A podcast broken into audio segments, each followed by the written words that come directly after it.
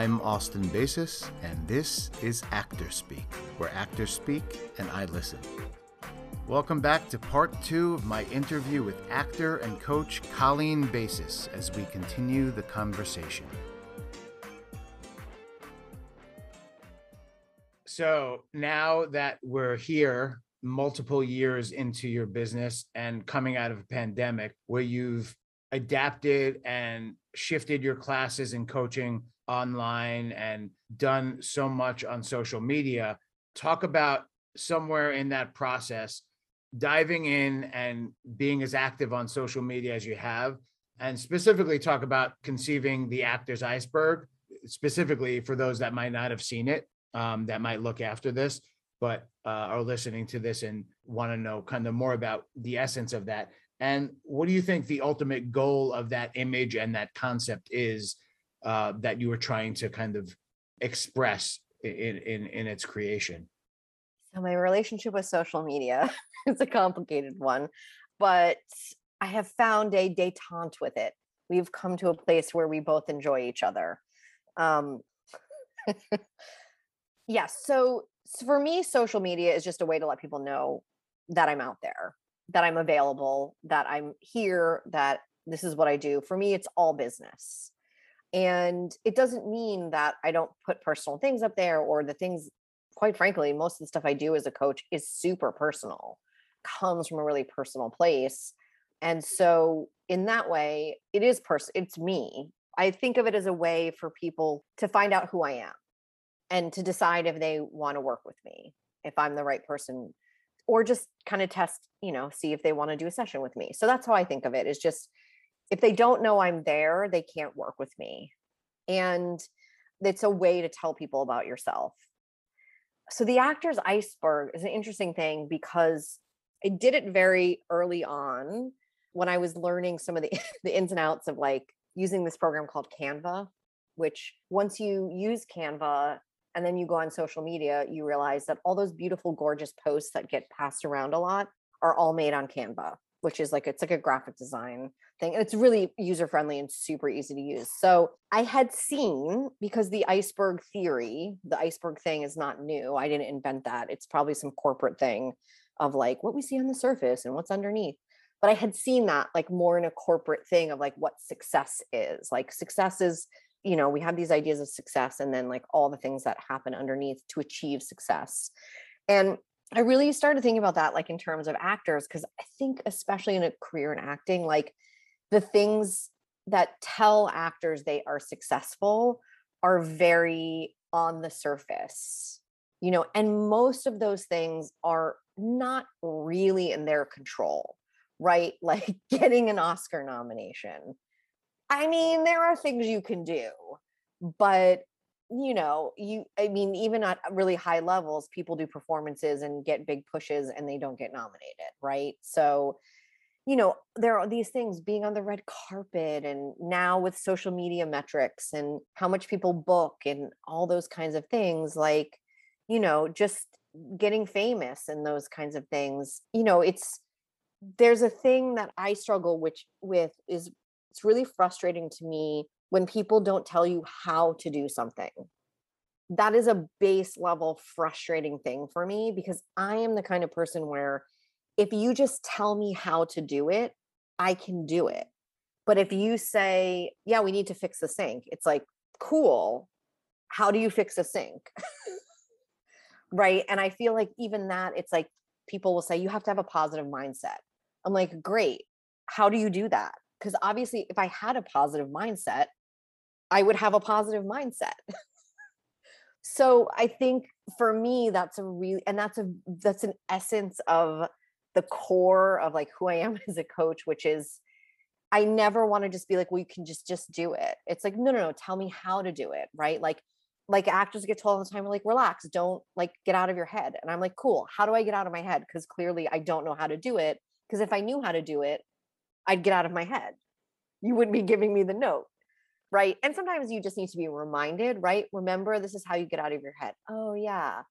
And how you do it versus the way maybe Austin does it. So the actor's iceberg for me was really thinking about one, what is the metric that a lot of actors and the industry use to signify success and then what are really what do you really have to do what are the things that you have to go through that you have to do that got those people there right and i really started thinking about that things like classes uh going through a ton of rejection and and inevitably whenever the actors iceberg makes the rounds i have rejection under the water four times and inevitably somebody points out as if i have made a mistake that rejection is on there four times. And I'm like, no, that's on purpose, my friend. That is on purpose. Their rejection is on there more times than anything else. But there's also therapy, there's also self care, there's classes, there's techniques, there's money management, there's relationships. There are all these things that success in any other industry you could make the, and they do, they make the same kind of infographics. I just wanted one that actors could point out and be like, oh. So when I see somebody get an Oscar, underneath the surface of that are all these things. So if I'm doing all these things and I'm going through all these things, there's nothing different about me than the person who got the Oscar. Sure, they might be in a different place in their career, all of that stuff, but I wanted something functional that even I could point at and be like, this is what's going on underneath. It's not linear. It's not, yes, sometimes your head is going to come above the water and you're going to have success or what looks like success to other people and even to yourself. But underneath, this is this is how you do it. This is what you have to do. Yeah, it's funny because I always uh, saw success as an actor is getting paid to do it and not have to do something else. Like, you know, that would that's my version of success right? Going into work on set or in theater on a, you know, location and getting paid and then going back, auditioning for more, getting the next thing and all that and not having to, you know, bartend, serve like wait tables, substitute teach, do a number of things. And even that to a degree is not necessarily completely true because just because you do have to do a supplemental job or some sort of employment does not mean that you're not successful as an actor. I I also took to when you, you know, because you asked me parts of it and I kept putting I pushing for more rejection because I've experienced it so much. So uh you could blame me for that. But also what you listed in the caption that's not on necessarily the um the original caption, that's not necessarily on the graphic, is this is something to show people in your family or your friends that don't understand the metrics of success as an actor all they see is are you on tv or are you on you know in the movies and how much you make and if you've won any awards or you know you know celebrities or go to parties or red carpets and stuff to me it was that that part of it that that it was a, a newer thing to be like yeah Eh, I don't have to explain myself. This, just look at this. And this is basically my life, right? And all the stuff underneath the surface. If I'm executing those things, I'm successful. And once the career or the the moment or the the role rises above the surface, then other people get to judge it. But kind of below the surface of the water is kind of up to you and and your own internal metrics of how you're doing and how you're succeeding. And yeah, I appreciated that when you added that as a caption. Um, and I do love your quotes and positive messaging that you include from your experience and for actors' experience with actors. You know, when you coach someone and you see something, there's uh, discoveries you make, and I, I see you take notes and you you know you look to to create a meme and and to create uh the next message to help the next you know generation or the next line of actors kind of waiting for uh, inspiration or guidance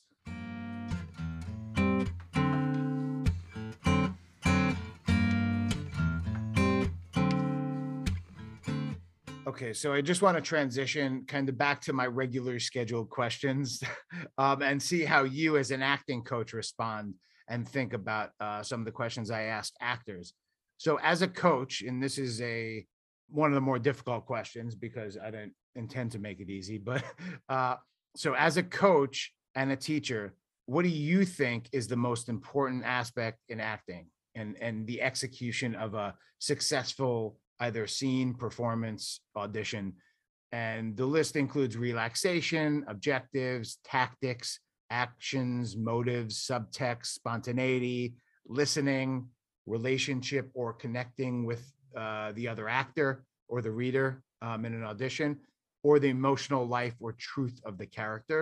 And if there's something else, you could tell me too. But what is your view on that? Um, there's no right answers, but there kind of are. Okay. Um, so yes, this is I feel like this it's a trap, this question. It does feel like a little bit like a trap. But uh, I think I'm gonna give a really crappy answer and an unsatisfying answer, which is yes, yes to all of it.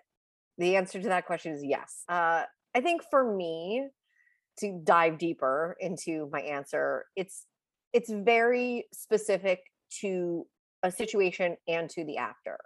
And even for me, it's like, you know, I go through cycles as a as an acting coach of like what what's coming up for a lot of my clients right now and sometimes it has to do with like what's going on in the, the world so like for me right now i think mind body connection is really important i think being connected to your body i think being able to hold emotions i think being able to be in your body i think being able to be in your voice and i can even hear my voice changing right now as i'm talking about it and i can feel it in my body that i'm starting to sit in a different way that to me right now feels really important and i think it's because you know we've been through so much as human beings in the past 18 months and i think it's natural and i think it's necessary that we don't really want to be in our bodies right like we're you know we've been deep in this survival mode but for actors it is everything being in your body being in your voice being connected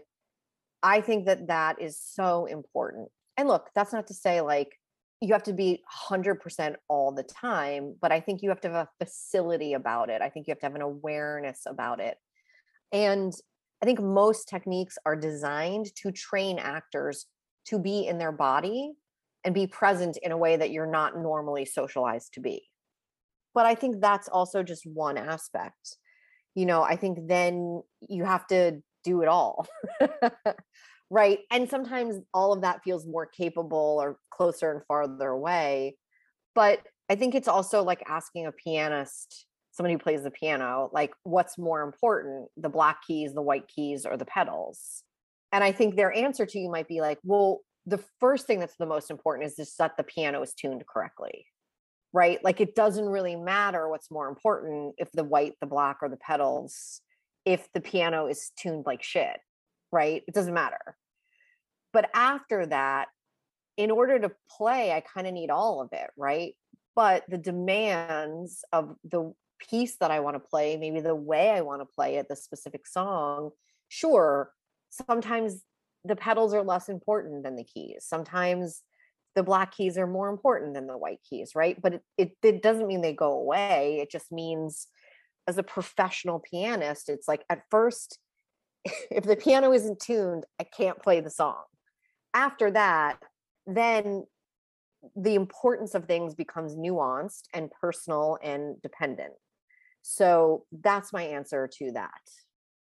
Martin Landau would always say at the actor studio that actors and their instruments, voices, and body are attuned or like a Stradivarius, like the uh, one of the most finely created violins violin brands in the world that that instrument is created to have an immaculate sound but if that violin is out of tune then it doesn't matter how well it's played. In in in, in our cases as actors you're playing your own instrument. You're not playing with your instrument your own instrument. Totally different thing. But um there is a there's a sense that and that tuning you know like i hear you say when you say mind body connection i hear you say that's relaxation to me. But follow up question like most cable news reporters don't do. Uh, what is what is the the, the follow-up question that i'm going to ask is if someone's struggling in a scene you have a client that's struggling in a scene and they don't have a lot of time and they're in a certain whatever relaxed state not relaxed state whatever it is and you have to guide them towards the successful execution of a scene audition etc whether it's they have to put it up in the studio on set or in an audition. What is the one element of a scene structurally do you think that an actor needs to needs to really be specific about in order for that scene to make sense and their performance to connect with the character and, and with the audience watching I think that for me, a lot of times I go back to objective. And for me, rolled in there is purpose. Like, what are we doing here? You know, what's important right now? And, you know, that gets influenced by a lot of things. But if you don't know why a character is in a scene and what they want, why they don't just get up and leave when there's a conflict, that can really let an actor who is already a little bit struggling, it can make them feel like they're drowning. But I feel like if an actor maybe has a lot of the other stuff going on and the objective isn't as strong, sometimes you can get away with it. But if you're struggling and you need one thing to grab, you need one buoy to grab onto so you don't drown, I think objective is really great. And that might be specific, honestly, a little bit more to film and TV, and even more specifically to TV because TV is often the place where an actor doesn't have a lot of time. Sometimes with film, you have a little more time. With theater, you often have a good amount of time.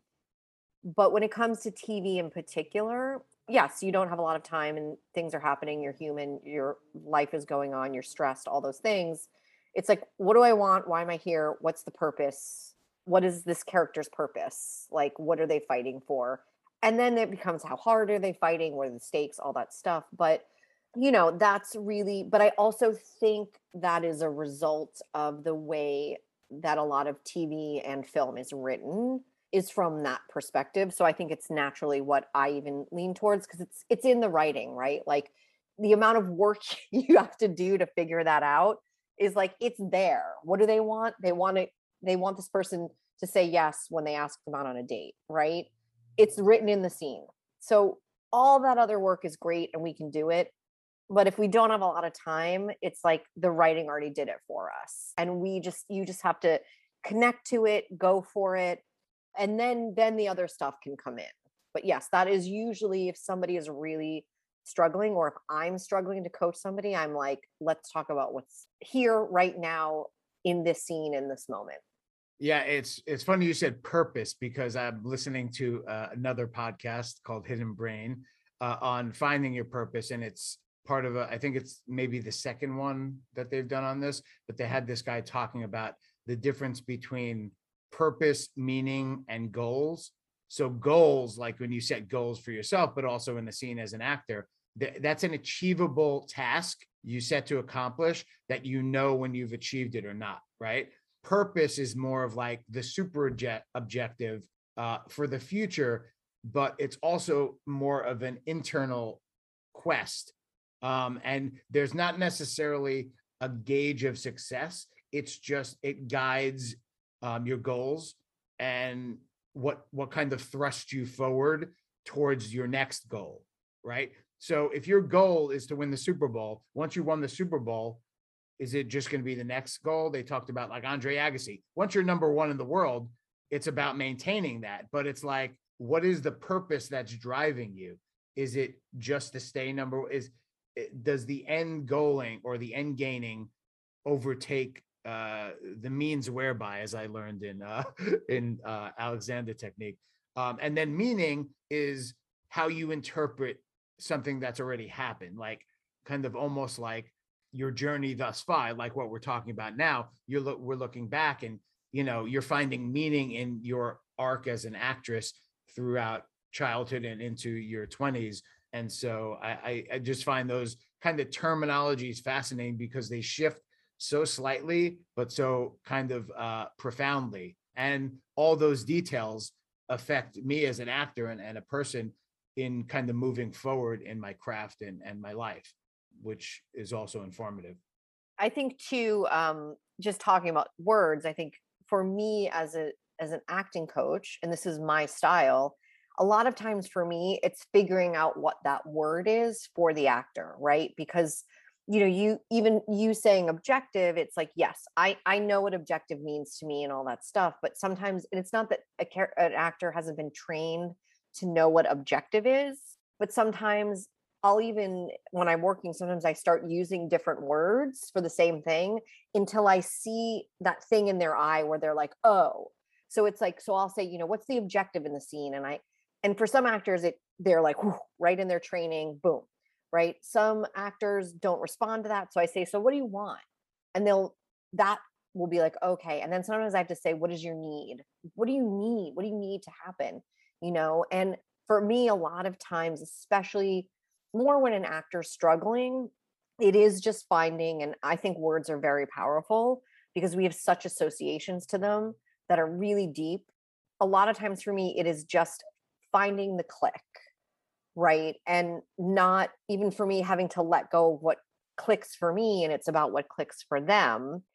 And so I think that that that too is a big part of like versus when i'm just working with somebody where we're they're not drowning and even in that it's like i work with people very individually in that way like i know some actors like don't want to chit chat like they just like we get on and it's like let's rock you know? I know some actors need the chit chat and it's all fine it's all good so um that's a lot of what i do as a coach as well and a teacher is like figuring out what's going to resonate with this person What's interesting for me is like I used to think of it as wants and objective is a want. What do you want? But when you deepen the stakes and and get to the place where you're trying to make the boldest and most dynamic choices possible, it it's it has to be what do you need? Because if you only want it, then you don't really care and there are no stakes if you don't get it. But if you need it and you don't get it, then that's a huge risk and and that stuff for me at least drives me.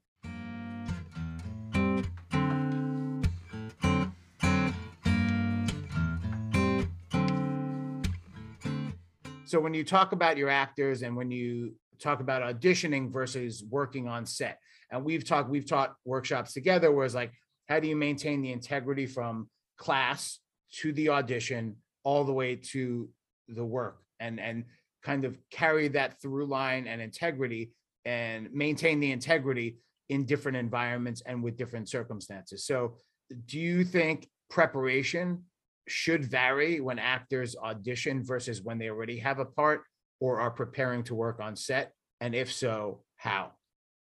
So I think it's not a matter of should it change. I think it's a matter of it does change. And I think it changes because the amount of information the actor has changes, the amount of time they have to rehearse changes. So things are going to shift. Absolutely, they're going to shift. I think for the most part though the well from which the actor is drawing from doesn't necessarily change in terms of make that that they're drawing from to make their choices. So i don't i think whether it should or not i don't it's hard for me to think of a circumstance where it doesn't. I think the only circumstance where it doesn't is if you maybe you know audition in the morning on a monday and you're on set on tuesday doing it you know, right? There's just not enough time, right? Whatever you did on Monday morning is probably what you're going to do on Tuesday morning. I think it gets, you know, more nuanced. I think how much it changes is, you know, depends on a lot of things or how much should. And then if you ask the question, well, how much should change between an audition and set? I think for the most part, not much of your choices should change until somebody tells you to change them. And this is a film and TV thing.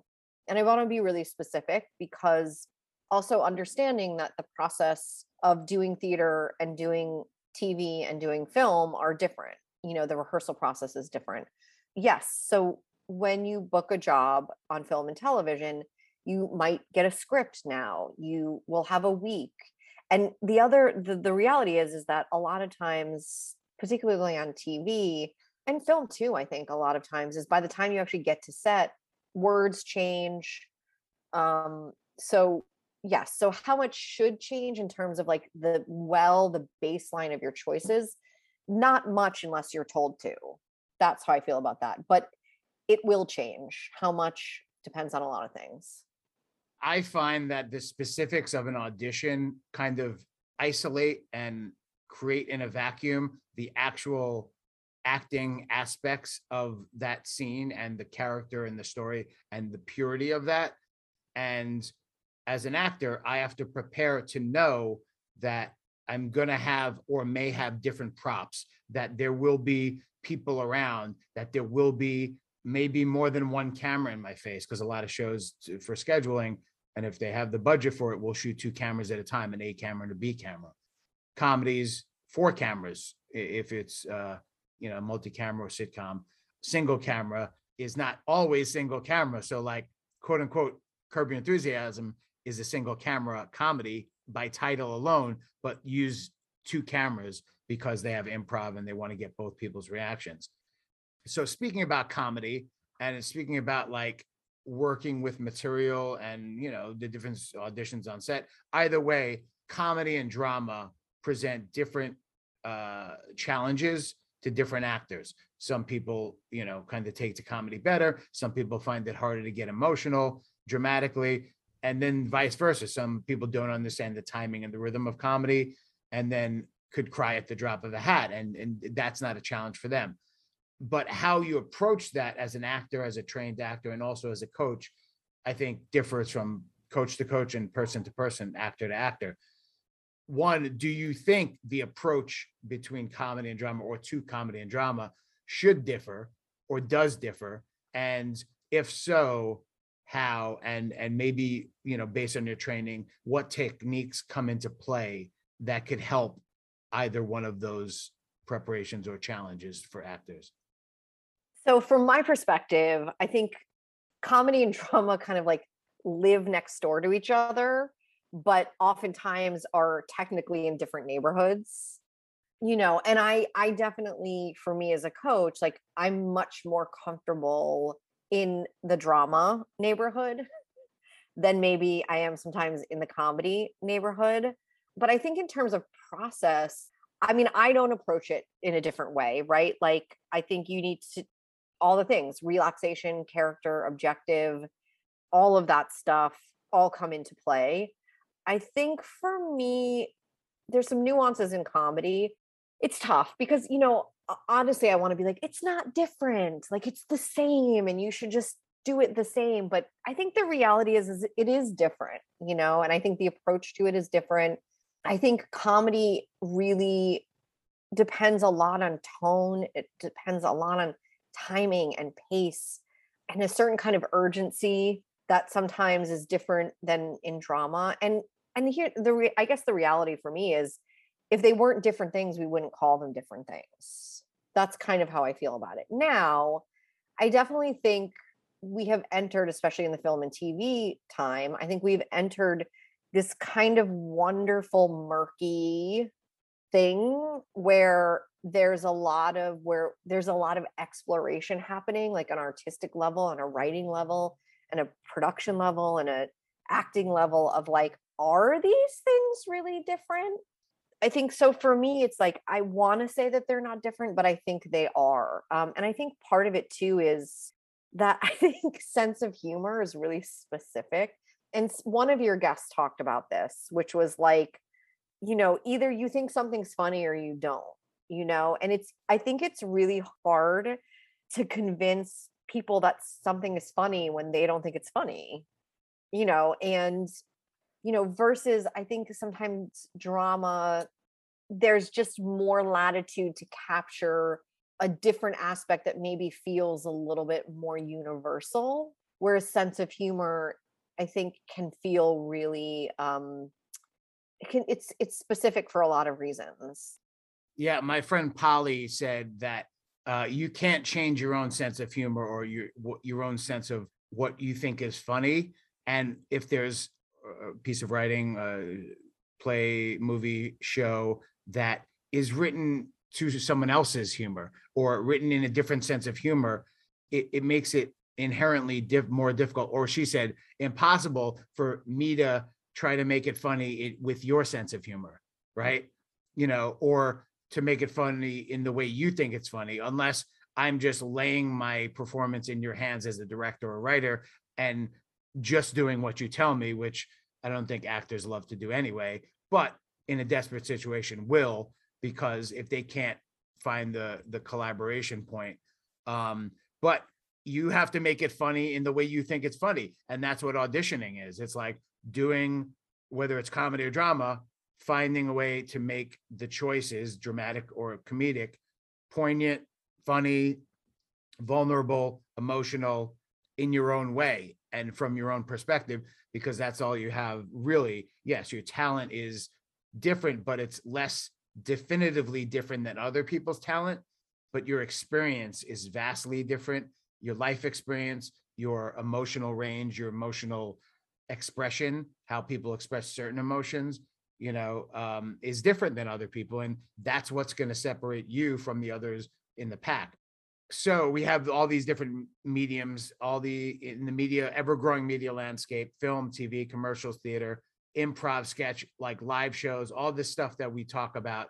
Actors have to perform their jobs and have to do their work in a number of different mediums and a no, number of different environments and also perform to a variety of different audiences whether the different platforms that we're you know kind of are, are ever changing and ever growing and the standard tv film commercial theater all that stuff. Is there a different approach that you have when you, coach actors? I know you don't do commercial coaching but is there a different approach that you think actors should take to those different mediums? Or is that those mediums defined by understanding what each medium requires? And if so what it, what are those requirements? Yes is my answer you know and again you will get lots of different teachers and coaches and actors have different opinions about this question i think in particular.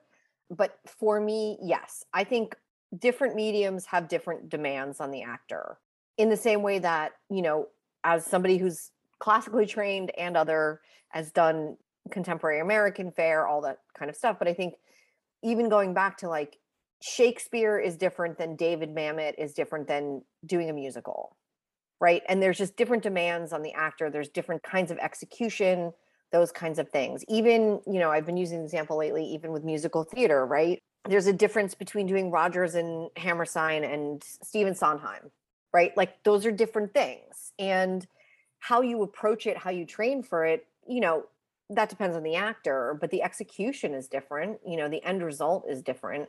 You know, what the actor's process is to get there, you know, maybe the actor doesn't change their process, but certainly something changes in the execution. You know and so i think you know an actor could easily challenge me on this and say but i approach it all the same way and i do all those different things and i would say great wonderful you know? But i think for me even like one of the biggest things like the difference between that i see between like film and tv versus commercial is just there's a level of concentration even at the base level of an audition that is different in a commercial oftentimes the story you have to tell has a lot less dialogue. It's a very short story and it's going to get edited in a different way. So the demands on the actor are different versus film and TV, where oftentimes the scenes are longer. You have to have more concentration. Even if the scene is just two or three lines, a lot of times it's longer than a commercial. And so I think that right off the bat, I think sometimes different kinds of concentration come into play in the execution of things. So for me, I do, and even for TV and film, it's like, you know, you're in a film, you're telling a story that is finite, right? There's a beginning, there's a middle, and there's an end to that story. Whereas in TV, that that story can be infinite, you know, and not only that, but, you know, oftentimes we can go back in time and tell things, you know, and things like that. So, you know and i think but also then there's things like time restrictions and you know so pace comes into play you know all those kinds of things and I, I so i do think you know maybe not necessarily in your approach but i think in your execution oftentimes there are different demands for actors yeah I, I it's a difference of how people watch it and what you need to be focused on and what your concentration level needs to be. Like for a play is very similar to a movie, but in a movie as an actor, you're doing very short scenes or shorter scenes. In a play, you have to maintain that focus and concentration for two hours, whereas that will rarely happen in a film. On TV, it's about the the nuance of the individual story per episode that you're telling, but how it connects to the greater arc of the story you're telling. And a lot of times you're proactively creating your backstory. Um, I heard Jason Alexander talk about it. It's like, you know what the, you know, what you're saying, the beginning, middle, and end is, right? With a TV show, you don't really know what the end is unless you start with the end and then go back in time. And it's all, it's all part of how we connect the dots of telling a story, creating and bringing a three dimensional human being to that story and in the best way possible. Do you have a favorite medium? Do you have like uh, one of the, you know, do you love film versus TV? I, I wouldn't, or theater? Are you like a theater lover? I know we don't go to a lot of theater, but it's because we're in LA and, you know, not not much theater out here. I think I'm a product of my generation and TV is like my bag. You know, I love TV. I think it's so it feels so accessible and I think we are it's not a an over exaggeration to say like we're living in the golden age of TV. It's amazing, I think, right now. And and even for me, then even in that storytelling sense, like I love the ongoing story. I love that. I love that we get to like get up in it and mix it up and find out all of this stuff. And sometimes in films, I do feel a little unsatisfied in that way. You know, like I I'll really enjoy it in the present and then after sometimes I feel a little bit empty, you know. It's not as satiating as TV is. Um and in terms of theater, you know, I I love theater. I think yeah, I just don't get the opportunity to go as much and particularly now, but yeah, I think I think the younger, like a little bit more snotty me would be like, of course theater, but the truth is is like, you know, I'm in my 40s and I grew up on TV and I just love it so much. I love watching TV. I love I love it all.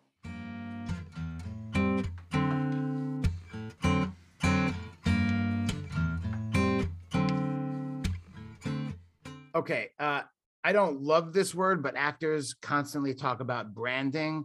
When you talk about branding, I know you don't love the word either, but uh, what are your thoughts about the concept? Like, what are your thoughts about uh, young actors or actors and the idea of creating a brand for themselves? I'm not talking about, you know, promoting products and, you know, making money on social media. I'm talking about as an artist, as an actor, as a person that's going to be included in uh, storytelling, whether it's TV, film, or, or theater, and and how how actors should approach that. And I, I, I use the term manifesting a brand, but it's not like you're creating it out of thin air. You're creating it more from I would think inside of who you are, and somewhere in the middle of how people see you, finding the common themes. So is what do you how do you talk to your clients about that the this concept that is so it's a buzzword now that maybe it'll change in a couple of years and it'll be the same thing but it'll just meet you know some other word will come up. But i don't like the word branding because it has other meanings that i don't think serve actors in their process. Agreed. Totally agreed.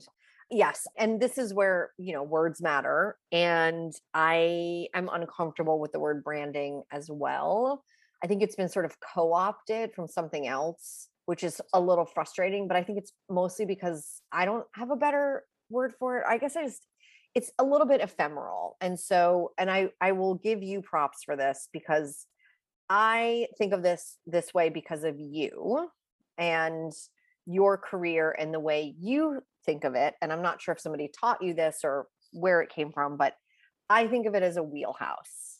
And you know, and I know you think of it that way. And I really, that for me, that word feels good.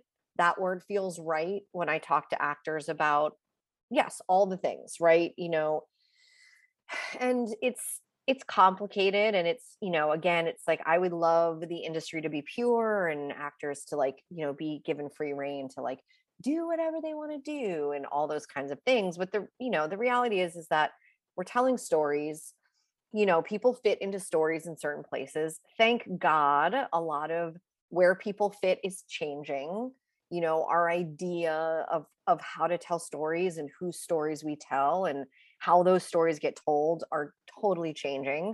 And that is not a mistake. It's not a coincidence. It's the result of a lot of hard work by a lot of artists for many many years to make this change happen so beyond that i would so i i think of it as a wheelhouse and part of it comes from I love baseball, you love baseball. It's one of the things that brought us together. And, you know, a wheelhouse in baseball is sort of are the pitches that a hitter can hit, right? And you want to know when that pitch comes down that it's a pitch you can hit.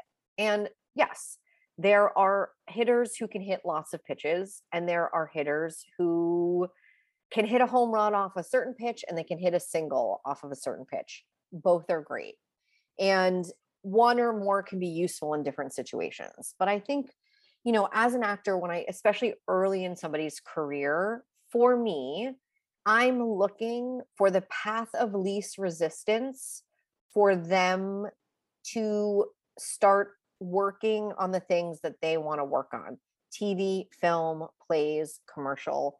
That's i'm looking for in the beginning of their career the path of least resistance. And you know that can be a tricky thing because there's there are a lot of every you know so much about this industry is subjective right? Like how i see somebody is not how somebody else might see somebody. You know it's why being an actor is so fucking hard not just artistically but in career wise because so much of it is just subjective right but i think you know sometimes it takes a little while for people to figure out who they are how people see them you know, I will say most of the time, the way I approach it is what shows up in your work.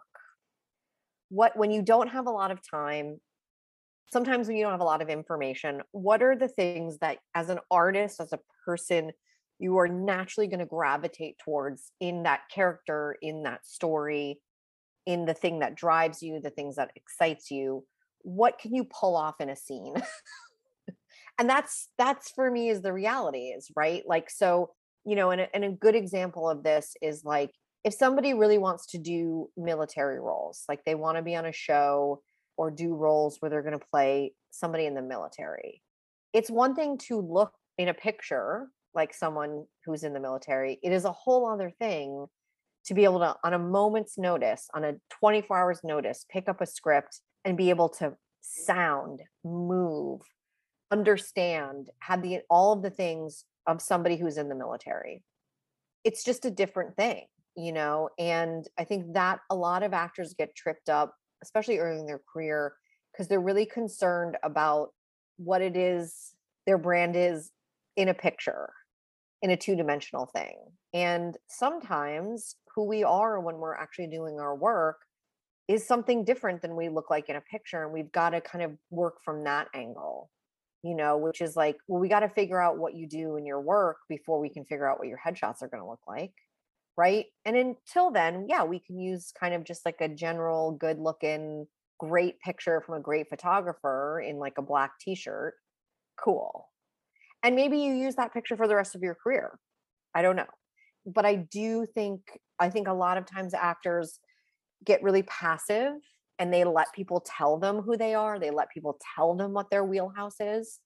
I think you have to go out and figure it out for yourself. I think you have to tell people the kind of roles you want and that kind of roles you're capable of doing. And if you tell them and then you pull it off, that's the goal for me. Is you tell somebody I want these kind of roles, they give you an opportunity to audition for that kind of role Maybe you book it, maybe you don't, but then they keep bringing you back in forever. And they may bring you back in for lots of different kinds of roles, but they know that you know who you are, they know what you're capable of in a scene. And that is so valuable. But often actors, especially early in their career, they get very passive about it. And I think you need to be very active about it. Yeah, it's the difference between bringing the character to you and going to the character. And I think there's a combination of how people see you, how you see yourself, and what your talents are and strengths are, and put those things together. And there's a happy medium somewhere in the middle that you keep defining the more you get called in for a certain role. And I think there are benefits to someone where all those things line up. How people see them is how they see themselves, and those are their strengths. You know, we know some people, some of my nemesis, nemesis are very much like that. What you see is what you get and what they give, right? And I am more complex than that. So I have tried to carve my own niche in casting, even though I'm going in for the same roles, I'm going to bring something new to it. Because if they want the boring old cliche, they're going to go with what they expect. Um, I'm trying to bring them something new and surprise them and, you know, inspire them to go in a different direction. Or uh, that's how I think. I'm the other choice or the guy outside the box.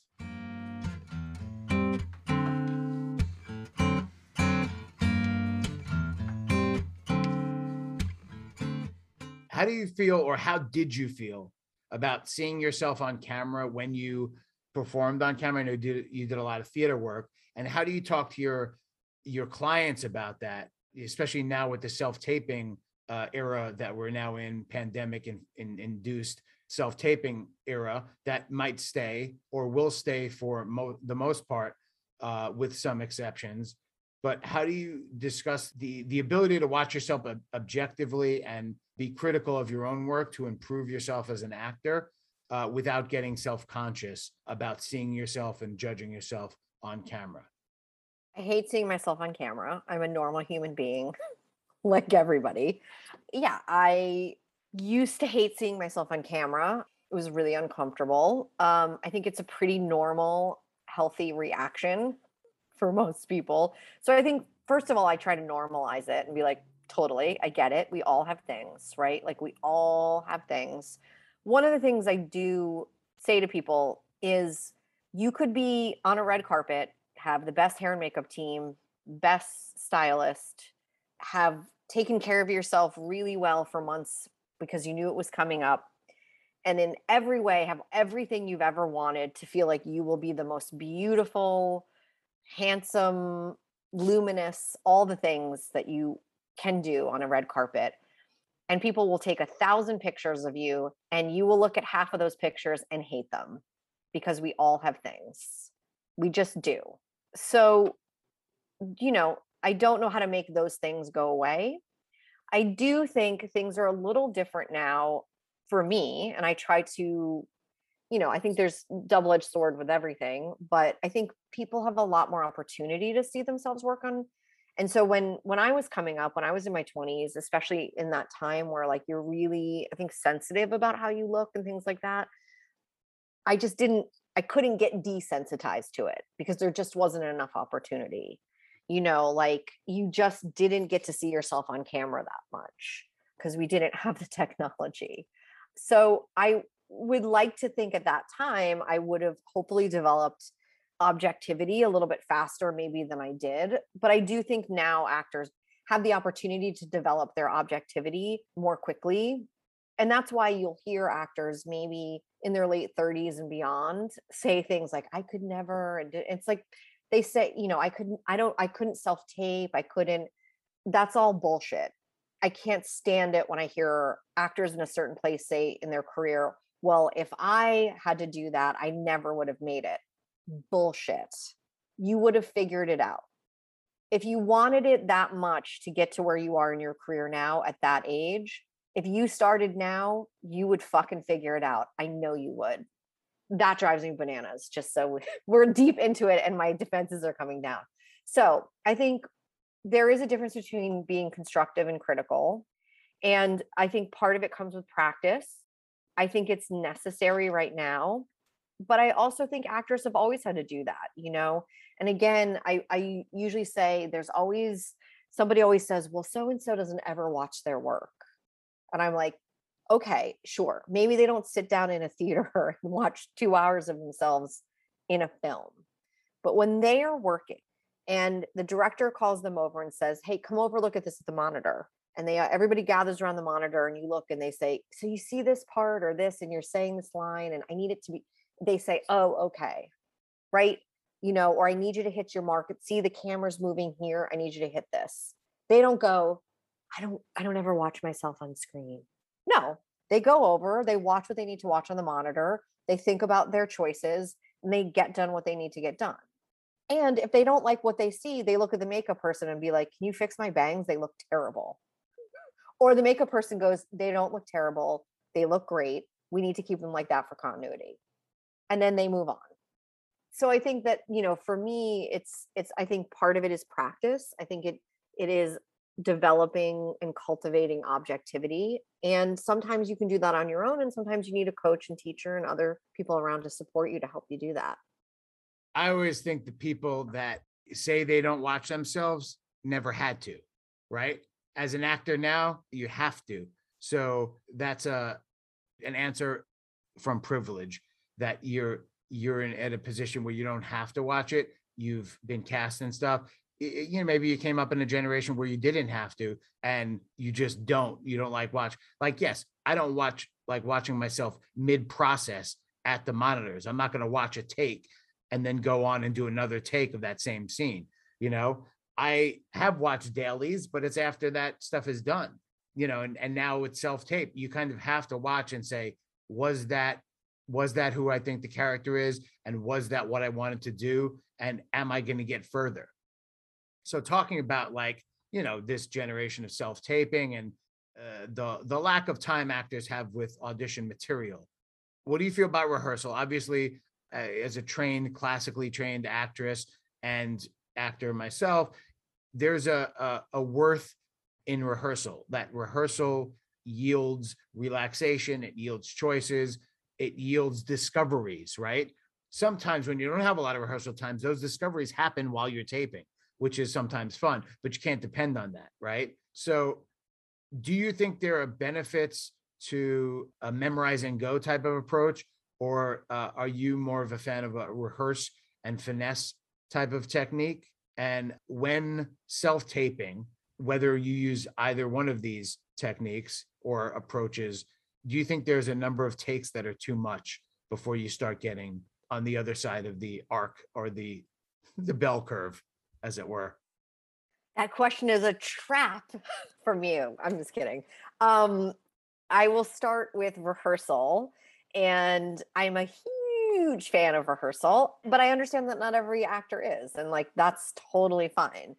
I think that one of the hardest transitions for actors to make and it's not an age thing it's like where they are in their career is that um uh, particularly for film and tv acting most of that rehearsal you have to do on your own right? It's not a collaborative thing with a director and other actors it's just kind of you with a coach or friends or whoever just kind of getting in there and mixing it up and and doing it you know? So i think i'm a huge fan of rehearsal i'm not really a fan of just memorize and go i think it takes a really particular kind of personality to pull that off and i think it also takes oftentimes a certain amount of skill and experience to pull that off. I know that there are famous actors who that's their that's the public way they talk about what they do and I respect that that's how they talk about it publicly in their process. You know, I have some suspicions about how they do that and it's probably not I think there are certain kind of personalities with a certain kind of experience. I think a lot of actors are just not those people, and so they need rehearsal. Um, you need to figure it out. You need to get in there and like understand what's happening, all that kind of stuff. So, you know, that's me. But I I respect that some people are memorize and go, and I can certainly roll with that. Um, for self tapes, and the reason I laughed and was like, "That's a trap," is because you and I have been on this self tape journey together. And uh, from a time when it really was just self tapes were like, oh, you're not here. Can we have you tape? And it was this weird thing to when it just started actually being more common. And I think it is here to stay. But the truth is, it was here to stay before the pandemic. It's just the pandemic kind of like escalated things quickly. I think where we end up is where we were always going to end up. I think we just got there faster out of necessity. So for self tapes, this is again my thing is that I think as an actor, once per scene, once you get maybe three or four what I call clean takes, right? Like you got all the words right. Like you didn't really, there were no big stumbles. And we could get into the nitty gritty about word perfect and all that stuff. I think my answer to that is always as best you can in the time you have. I think one of the great things about self tapes is you can basically use cue cards now um, because I think when you audition in the room for film and TV, you're holding the script anyway, which is a version of cue cards. They're just you're holding them instead of them in front of you. But I think once you get like three or four takes that are decent, clean, you feel you feel as good as you can about it in the time you have to do it, move on. I've ne- honestly, I have never, and I can say this truthfully, I have never hammered away with you or any of my clients in the time that I used to, and it's gotten better ever. Sure, did we maybe pick one of those 10, the 10th take? Yes, but if I look back on it, was it that much different than the fifth take? Probably not. But I do think one of the mistakes that people make in self tapes is they don't prepare enough before they come into a session for their tape, is that they are leaving it to the moment to figure it out in their self tape session. And that's why they end up doing like a thousand takes and they're there for three hours. A self tape session, depending on the length of the material, should be in the wheelhouse of maybe an hour, if that, you know. And I, again, that's not to say if you're, we have self tape sessions that go, I had two hours, but it's usually because there's multiple scenes. So you're getting, you're trying to get three or four clean takes of each scene you know but i think that for me is usually the sweet spot. If you can't do it in three or four takes the way you want to do it you either need more time so you've got to stop and if you have more time try it again tomorrow. If you don't have more time this is the time you had to do it and this that's it. You got to move on I would say I agree, but I don't always agree. And you're probably talking about experience with me where I'm like, I need another one. I need another one. I'll always take another one if I have the patience and the energy for it.